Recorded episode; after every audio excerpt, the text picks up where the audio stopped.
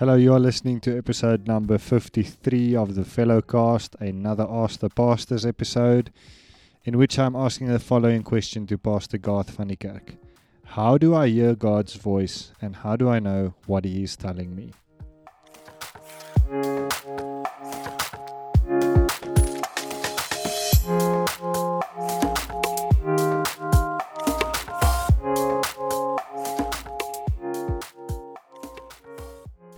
Valdo, I think it's one of the most important questions we can ever ask in our relationship with God, isn't it?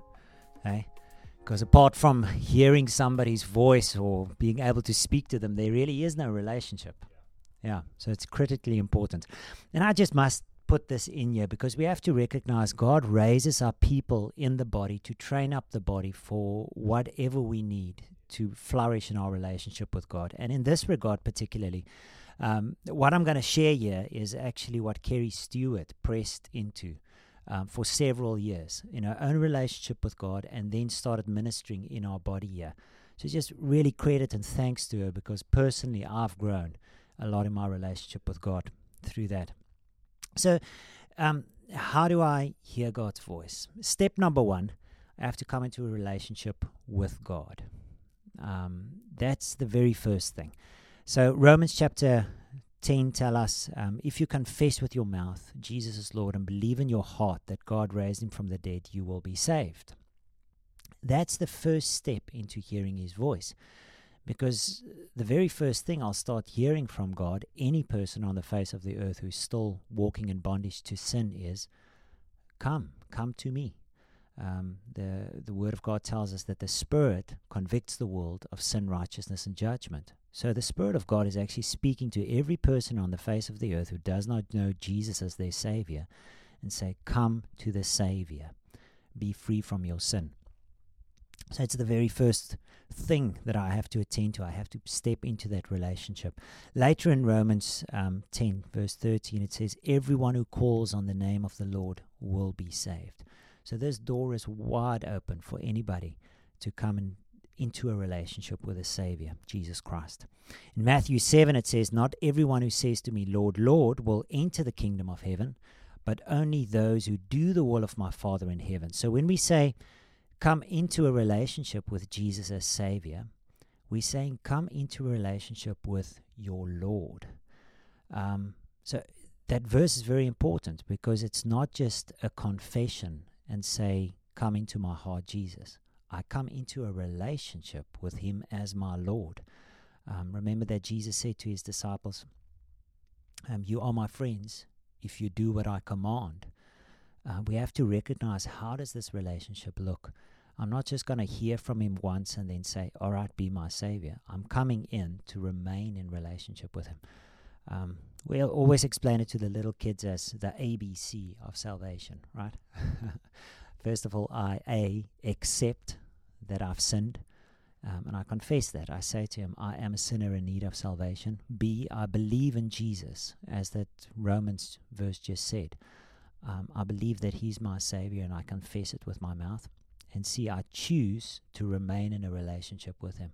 I choose to be filled with the Spirit who will then speak to me and guide me in this walk with God.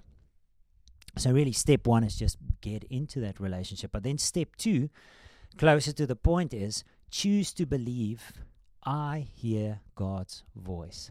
It really is a, ch- a choice that we have to make. Um, because the scripture is just absolutely flooded with testimony of that. God speaks to his children. Um, so maybe as a as a picture, Valdo, if we can imagine a child standing in a shopping mall and he got separated from, let's say, his dad. Um, the one picture will be this dad is somewhere off in the aisles and he's maybe somewhere even in a shop and the boy is just short. He can't see him. So he's trying to listen. Dad where are you? Dad where are you? And dad somewhere in the crowd is speaking but there's trolleys bumping. There's music playing with us at the coffee shop right next to him and people are chatting all over everything's noisy so he's trying to discern the voice of his dad in between this whole rumble now, that is not how we try to hear God's voice. Rather, if we want to take a second picture and say this boy is standing there and his dad's holding his hand. He's right there with him in the middle of this busy shopping mall. But still, he needs to try and discern dad's voice because there is a lot of other noise around. That's more closer to the thing. In fact, if we can picture that dad lives inside the little boy speaking from that's that's the real Christian picture, all right? We're not trying to hear God's voice as if he's far off. What's that lady that sang from a distance? That's not our God. Um, if I come into a relationship with him, the f- Spirit of God stays in me. And hearing him, then, step three is first of all quieting down. Just quieting down and, and saying, Lord, you are speaking. I believe. Step two, I believe that you are speaking to me. Now I quiet down enough to start hearing, to start listening. Just a couple of verses on that, man. Matthew chapter 28 20. Jesus promised, I will never leave you nor forsake you. I'm with you until the end of the age. Uh, my Jesus speaking to me is not far off. He's not shouting from the other side of the shopping mall, all right? He's right here with me. John 14, 16. And I will ask the Father, He will give you another helper uh, to be with you forever, the Spirit of truth, whom the world cannot receive. And then He says at the end of that verse, You know Him because He, the Holy Spirit, remains with you continually and will be in you. All right? And that Spirit of God in me has a lot to say. All right, he directs my paths. He's always speaking to me. Hebrews 10 is quoting from Jeremiah um, 31.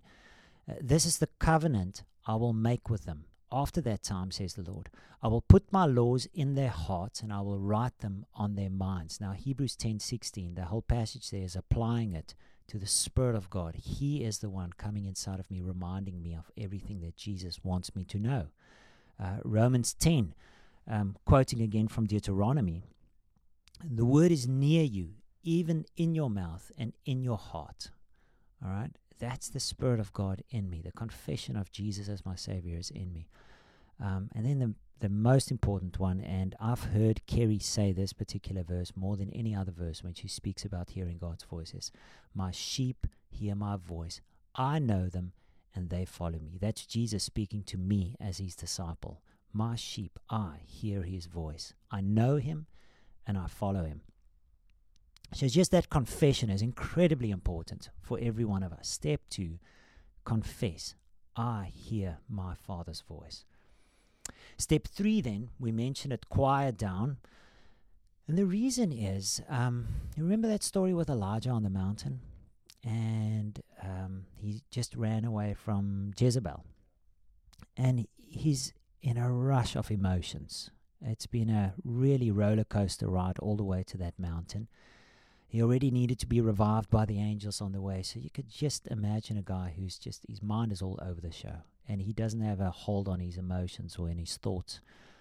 And then when the Spirit of the Lord um, starts speaking to him, he says he saw the storm, and then he saw a fire, um, then uh, a wind pumping. What was it? And finally, with every one of them, he says the voice of the Lord wasn't in that. It wasn't in that. And then a still small wind came, and it says the voice of the Lord was in that. Um, really, it's true for us. It's true for us to know that, uh, yes, God can speak with the voice of thunder. We've seen that with um, Saul falling off his horse, and even with Jesus' baptism, you know. Uh, generally, though, it's a really small, still voice. God is a God of great peace, um, and He knows He can make Himself heard without shouting.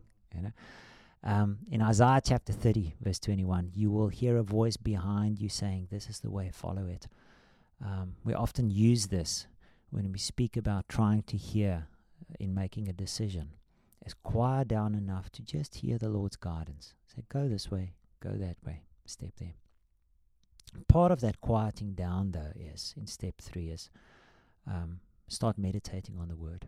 Slow down enough to commit times where you sit with a word and you just quiet your heart in front of it and you submit your thoughts to the lord and say teach me teach me.